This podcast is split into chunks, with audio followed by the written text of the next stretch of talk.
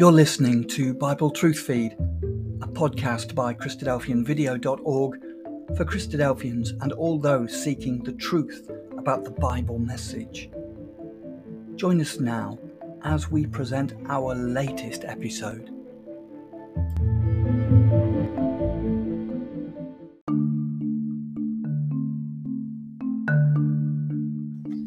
Old Testament History Illuminates Kingdom Prophecies, a podcast by Brother Philip Wetherall, who meets with the Christadelphians at Daventry.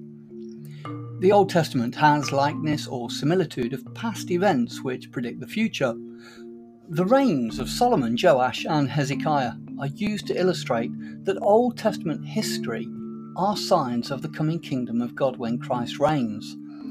These men foretell both the rightness of Christ to reign on David's throne the, inevit- the inevitability, destruction of God's enemies, and the peace which will exist on this earth when Christ is King.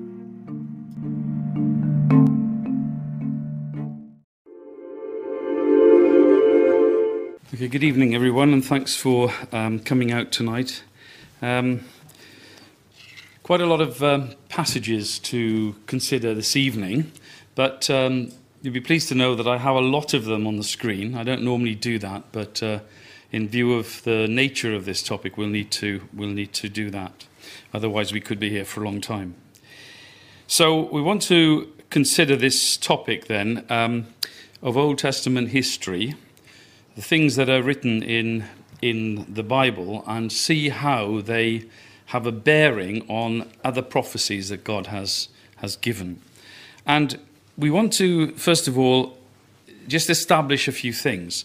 And the first thing we want to look at is that God has a purpose with the earth and it is revealed in Bible prophecy. And here's an example of Bible prophecy. This is a well known one.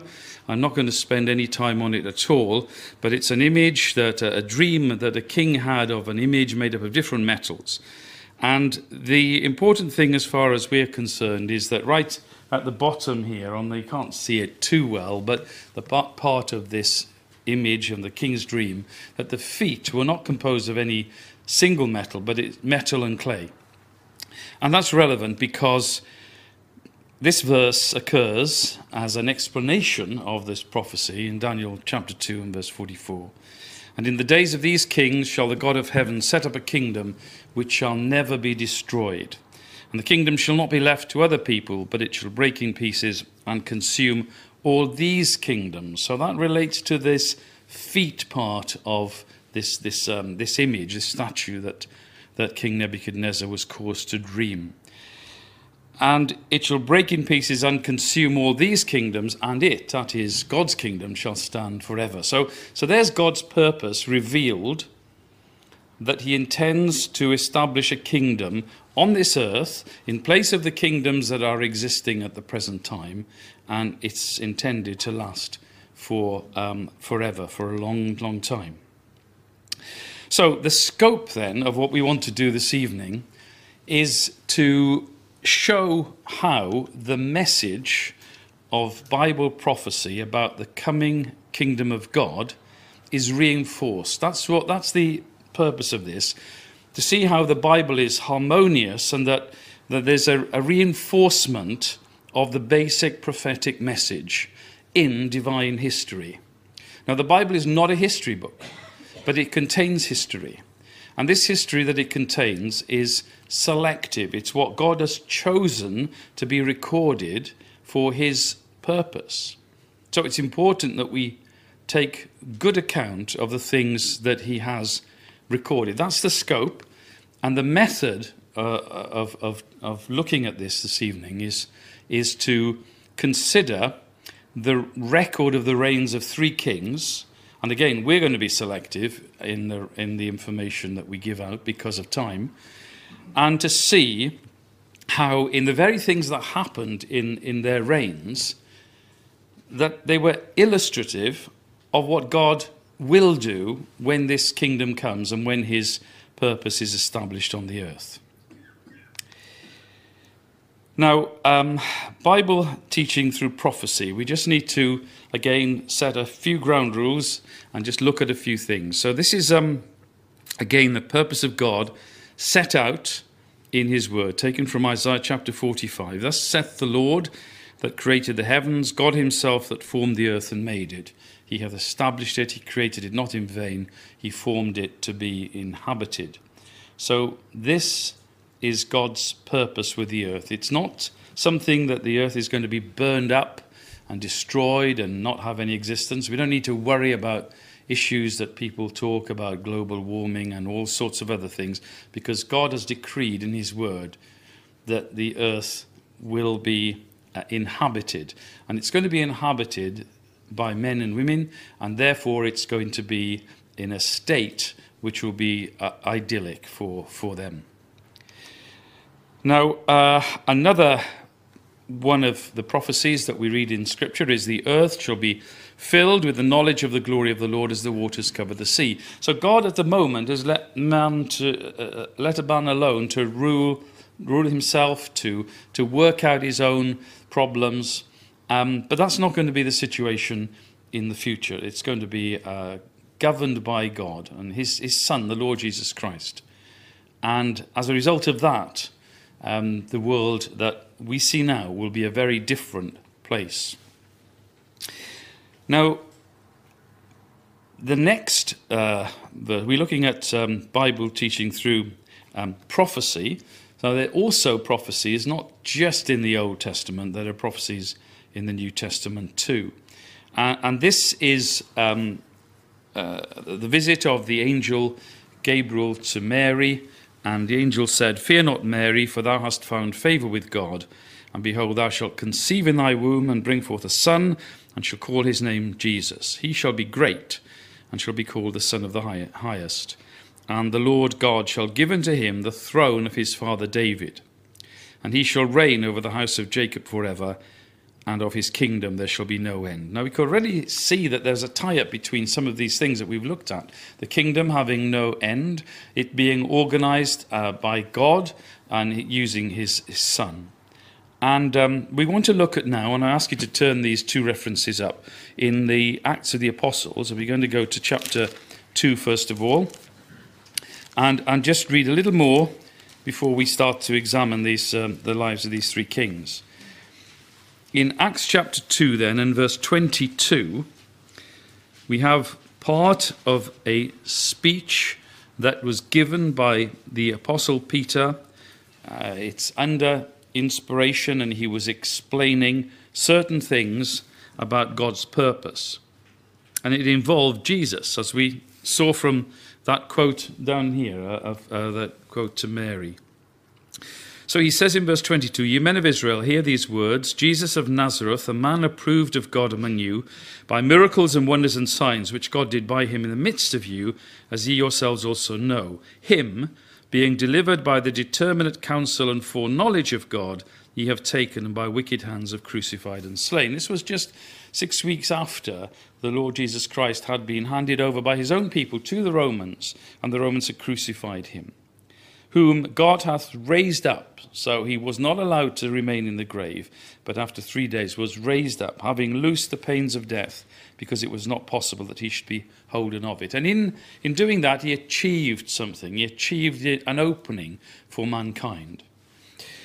Now, if we just go to the next reference on there, which is just a page back in Acts chapter 1 and verse 11, after his resurrection, Jesus appeared for um, 40 days with his um, disciples, and, and he was with them on the Mount of Olives, and they saw him um, disappear out of their sight in a cloud, taken up to heaven.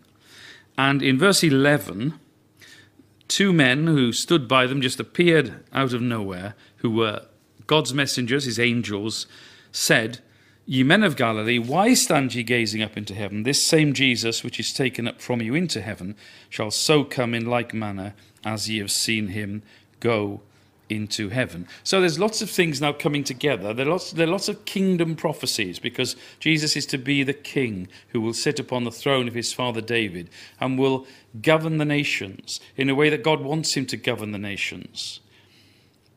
And it will be very different from the situation that we have now. So there's some fundamental principles that we need to be aware of.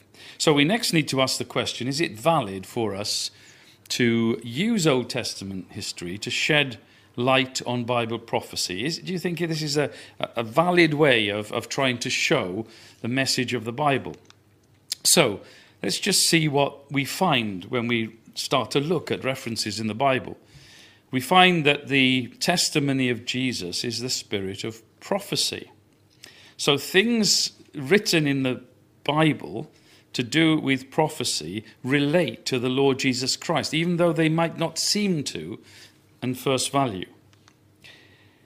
Uh, another reference we find in Peter's uh, epistle, where he says, We have also a more sure word of prophecy, whereunto ye do well that ye take heed in your hearts.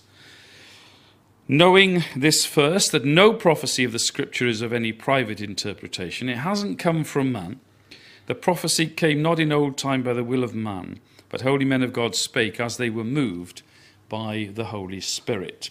So this is a, a lot of um, references to do with, with prophecy. But what's involved in prophecy might surprise some people. And I'm going to look at another verse. Uh, we've already looked at some today in Hosea chapter 12, so we're going to look at another one. And it's this one in verse 10. And what we read there is, I have also spoken by the prophets.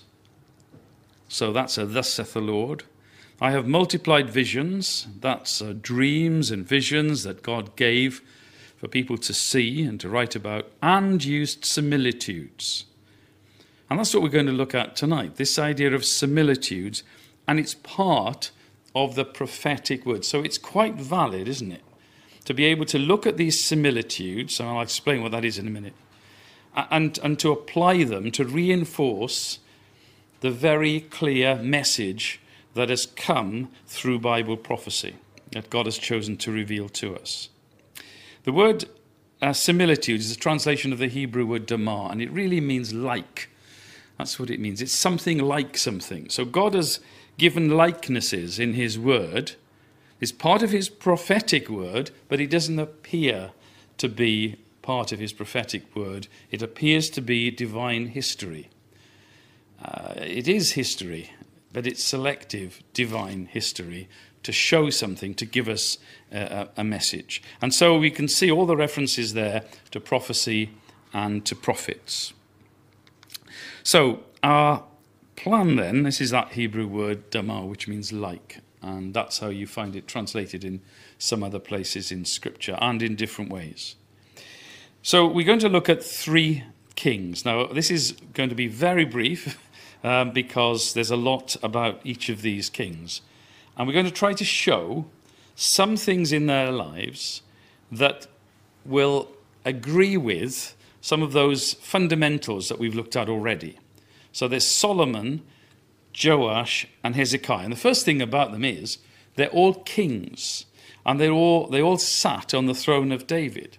So that's interesting, isn't it? That kings sitting on the throne of David. That's what Mary was told by the angel. He would sit on the throne of his father David. So let's try and work our way through each of these. Now, um, as I've said, there will be some references ask you to turn up, but but many of them I will not keep uh, there. You, you, you not um, many of them will be on the screen, and you don't need to turn them up. Now, one of the things that Solomon did when he first started to reign was execute some judgment. And this uh, advice, this information, this, um, these instructions were given by his father David. So if Solomon represents the king who is to come, then his father, which was David in this case, represents um, God, who would give instructions to his son to execute judgment. And one of the things that we read in the New Testament is that we shall all appear before the judgment seat of Christ. And there is a much wider judgment to be executed by, by God. And, and in the first book of Kings, in chapter 2, we've got examples of that. The first one is about Joab, the son of Zeruiah, a man who was very loyal to David, but who was not uh, the kind of character, really, that would reflect the glory of God. And, and, he was, uh, and Solomon was told, if we go to the end of that quote there, do therefore according to thy wisdom, and let not his hoar head go down to the grave in peace, because he murdered people more righteous than himself. But on the other hand, kindness was to be shown to another class of person who is here called Barzillai the Gileadite, who gave uh, David solace and provided provisions for him when he was exiled from his kingdom. And then there's another person called Shimei, and again we read uh, there, right at the very end, but his hoar head bring thou down to the grave with blood. And, and Solomon executed the wishes there of his father David. So, in his reign, at the beginning of his reign, he executed judgment. And that's what we expect the Lord Jesus Christ to do when he returns to the earth, as the angel said he would. Now, also in, in Solomon's uh, reign and in verse 12 of 1 Kings 2, if you want to turn that up, you can see that we're told there that Solomon sat on the throne of David his father and his kingdom was established greatly. We don't need to say really any more than that. Now, in the fourth um, chapter of Kings that we read together, but this is the bit that we didn't read. This is the early part of the chapter. We're told that Solomon had 12 officers over all Israel, which provided victuals for the king. And um, what we also um, uh, need to, to be aware of when we're looking at that particular reference is that Jesus spoke to his disciples um, shortly before he was to be taken and tried and crucified, uh, all inju- unjustly. But he said that uh, ye are they which have continued with me in my temptations, and my Father hath appointed you a kingdom, and ye shall sit on twelve thrones, judging or ruling the twelve tribes of Israel.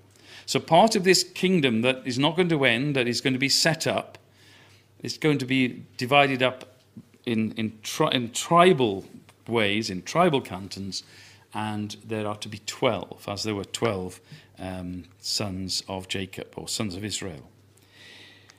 Uh, a feature of this kingdom, because it's not going to be run by men, it's going to be run by God uh, and his Son, the Lord Jesus Christ, is it's going to be a, a, a kingdom in which there is peace. And the, the verse just prior to the one that's on the screen there talks about it being uh, peaceful. And here um, we are told that Judah and Israel, this is Solomon's kingdom, dwelt safely, every man under his vine and under his fig tree, from Dan even to Beersheba, all the days of Solomon. So the peaceful nature of Solomon's kingdom was pointing forward by a likeness, by a similitude to the peaceful nature of the rule of the Lord Jesus Christ when he comes again.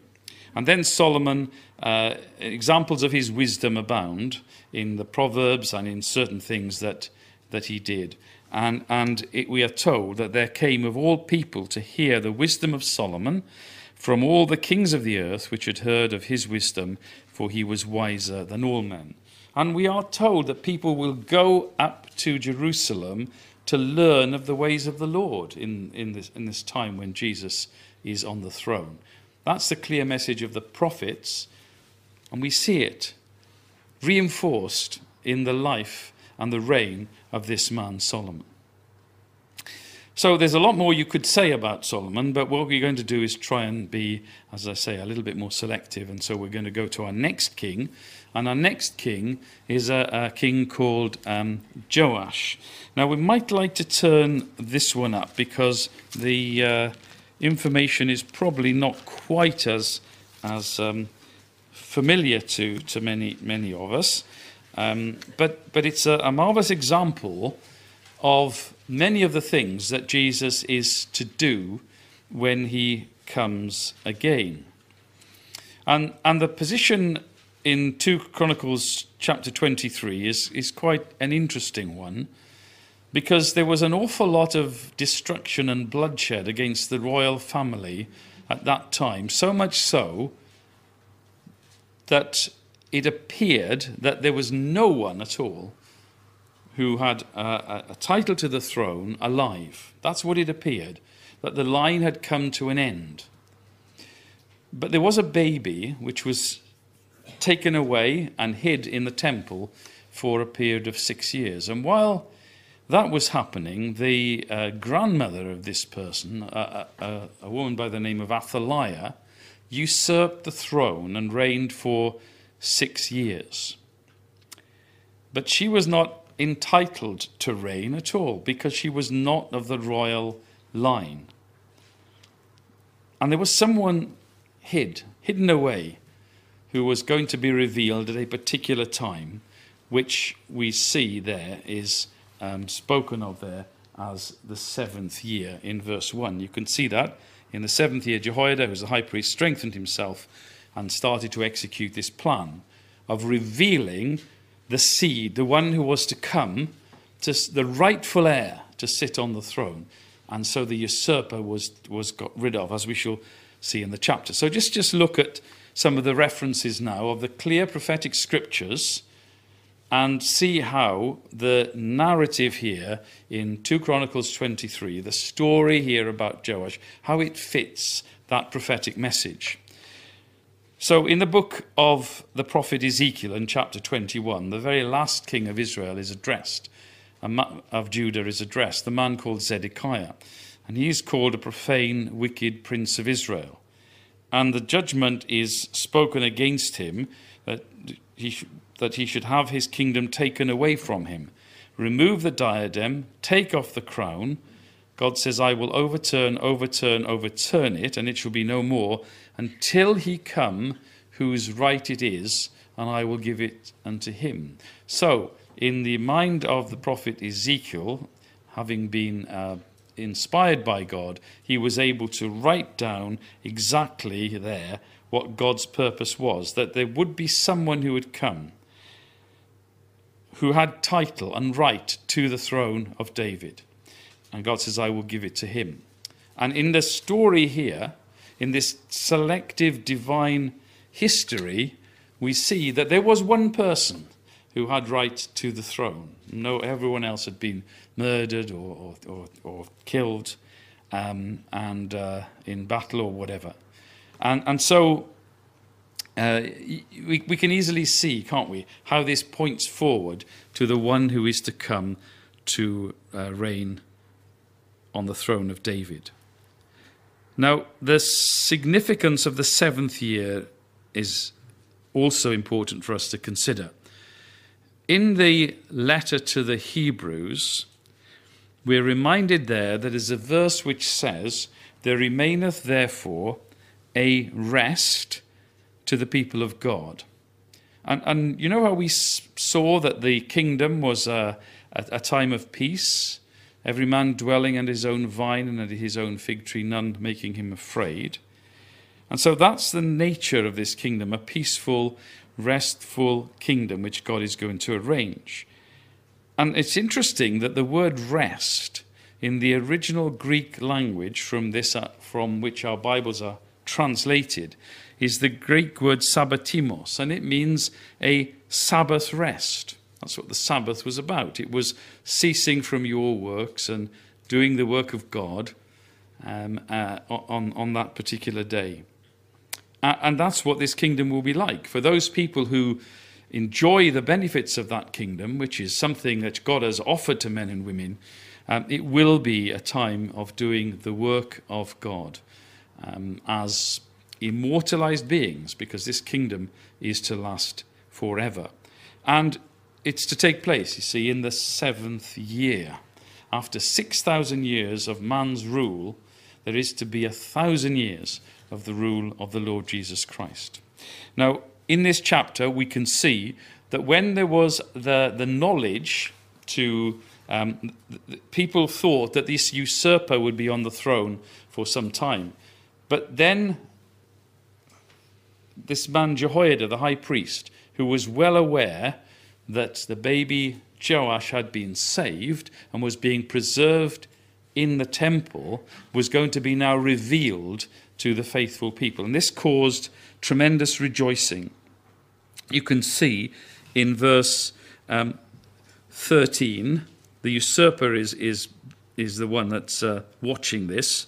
Um, perhaps we'll read at verse 10. Now, when Athaliah heard the noise of the people running and praising the king, who was just a boy of seven years old, she came to the people into the house of the Lord, and she looked, and behold, the king stood at his pillar at the entering in, and the princes and the trumpeters by the king.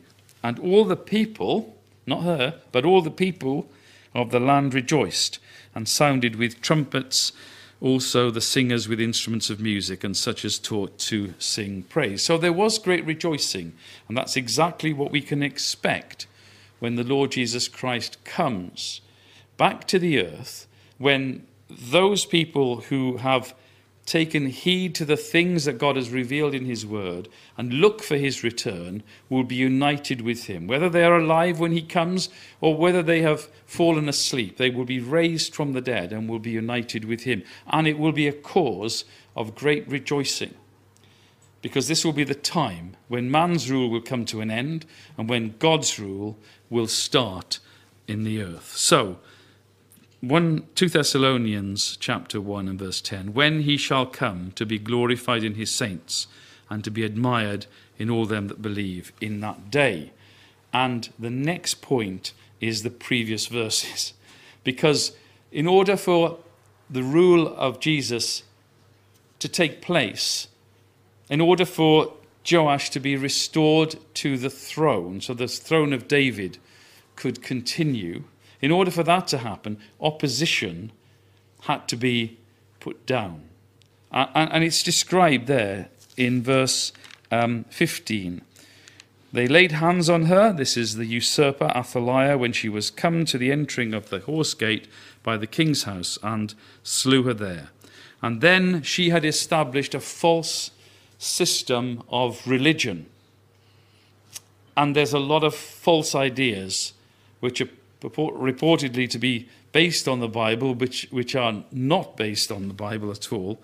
Uh, and, and, there are so many false ideas, and these need to be uh, removed, and the true light of God's teaching to be revealed. So we get this in verse 17.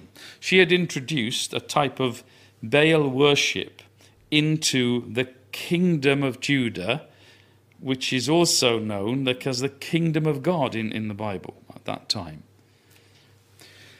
Then all the people went to the house of Baal and break it down and break his altars and his images in pieces and slew Mattan, the priest of Baal, before the altar. So there is the destruction of false religion. And, and that verse in two, of those verses in 2 Thessalonians chapter 1 explain um, what Jesus will do when he comes again to the earth. So there's some things, and there's a lot more I can tell you in that chapter to be brought out, which uh, give us a likeness, a similitude of what Jesus will do when he comes. So our third one is um, Hezekiah. Now, we're going to look at a couple of references in uh, Isaiah chapter 38. Yes, so probably we will turn that one up. So we've just got the verses there without looking at them. Isaiah chapter 38, which is um, a, a, prophetic, a part of the prophets, Isaiah being regarded as one of the major prophets. But within Isaiah's prophecy, there is um, an historical section. And again, we emphasize the fact that this is not just history, this is what God has chosen to reveal Yes, it's history, but it's what God has chosen to reveal from that history and to write it down in such a way that we can read it and see the likeness of those things which are coming upon the earth. Now, we saw how the Lord Jesus Christ was a man approved of God by miracles, wonders, and signs, and was taken by the authorities and crucified and slain, but God raised him from the dead. Now, we actually see this likeness. It's not the same, but it's a likeness, it's a similitude in the life of Hezekiah. And in verse 1, we read that in those days was Hezekiah sick unto death. And he had a visitation from Isaiah the prophet. and the, the message was from God Thus saith the Lord, Set thine house in order, and thou shalt die and not live. So God gave Hezekiah this message You are going to die. And uh, Hezekiah's reaction to this was to appeal to God that he might live. And, and God granted that appeal. And so it's like a death and a resurrection. It's not exactly the same, but it is like that. And, and that seems to be um, the, the way in which this record is, is written. So the good news for Hezekiah was in verse 5 Thus saith the Lord God of David thy father, I have heard thy prayer, I have seen thy tears, and behold, I will add unto thy days fifteen years. So he was granted an extension of his life and it was like a resurrection because he was told that he was going to die. And I think he, he um, acknowledges all of this. And in verse 20, he says, The Lord was ready to save me. Therefore, we will sing my songs to the stringed instruments all the day, days of our life in the house of the Lord. He recognized that it was God who was prepared to save him. And that's what we read of Jesus, and that God saved him out of death. And Jesus, and Jesus also was heard in that he feared, who offered up strong crying and prayers unto his Father. We read of that in the letter to the Hebrews and um, chapter 2 or 5, one of those. Um, now, another fact in Hezekiah's life was occurring at the very same time that he had this severe um, illness, which was terminal, but from which he recovered by a miracle. And the other problem was massive. It was almost as massive as the fact that he was going to lose his life, because around the walls of the city of Jerusalem was the Assyrian army, a powerful army who had taken so many uh, cities. They had conquered the kingdom in the north, and they were now coming down and taking cities in the south. And the only city that stood was the city of Jerusalem. And that was a huge problem to Hezekiah because there was a siege. And that needed to be sorted out also. And God allowed a deliverance when the city of Jerusalem was saved. Now, there are also clear prophecies in Scripture, and we haven't got time to turn to them now, but in Zechariah, for example, chapter 14, where the city of Jerusalem is again to be invaded, and this time for some period of time it is to be taken, but it will be rescued by, by God when the Lord Jesus Christ returns to the earth. And so in verse 6, as far as the likeness of that is concerned, I will deliver thee and this city out of the hand of the king of Assyria, and I will defend this city. And there's another likeness here because the, the one who is to come down on Jerusalem is, is like the Assyrian of old. Um, and we believe that that is uh, the power, uh, the power of, of Russia that is to come down. Now, as a result of the recovery of Hezekiah, his uh, recovery from his sickness, and as a result of the defeat of the Assyrians, who had taken not just the territory of Israel, not just most of the territory of Judah, but all the other surrounding countries. They were a mighty, powerful force at that time.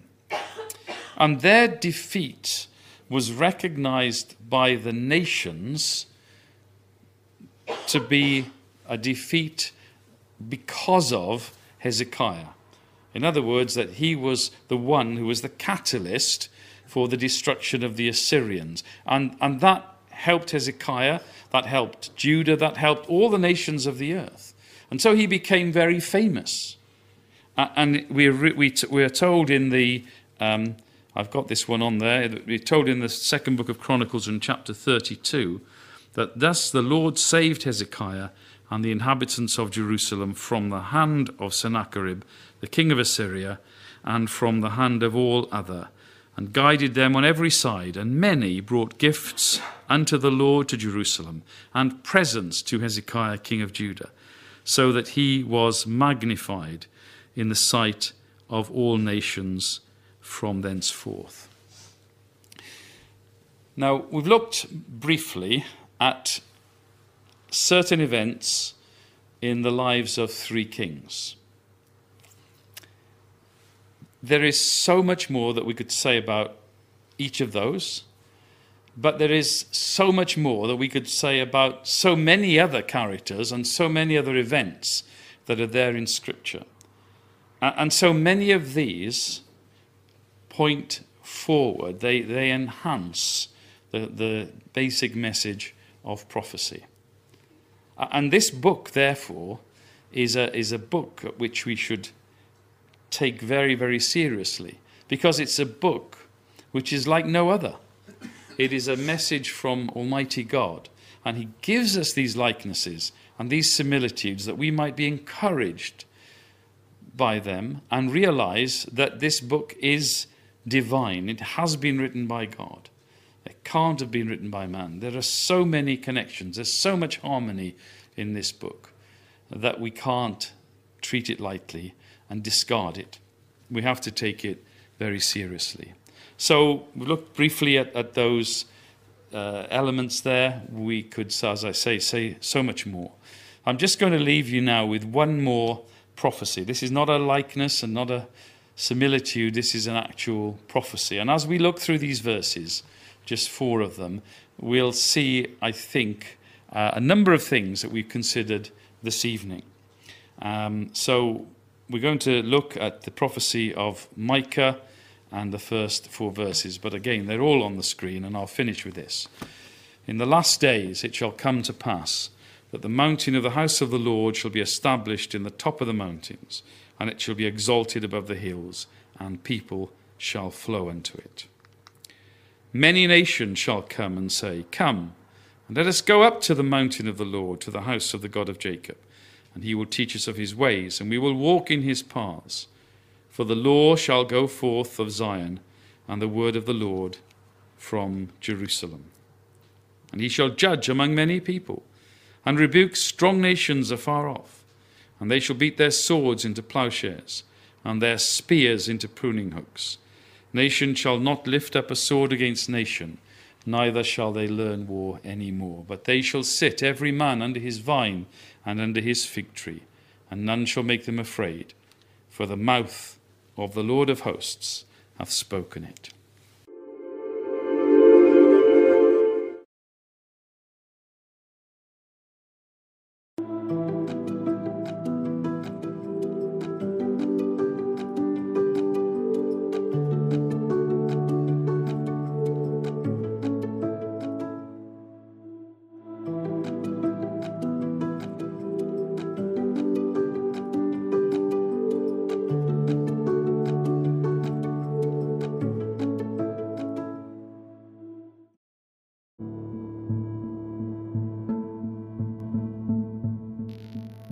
Thank you for joining us. We hope you found the episode helpful.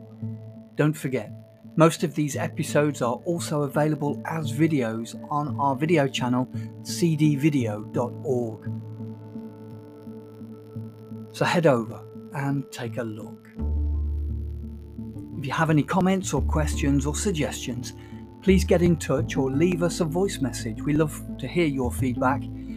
You can email us at bt f at cdvideo.org. If you enjoyed the episode, then please share it with others. Until next time, may God bless you in your studies and your walk towards God's kingdom. Amen.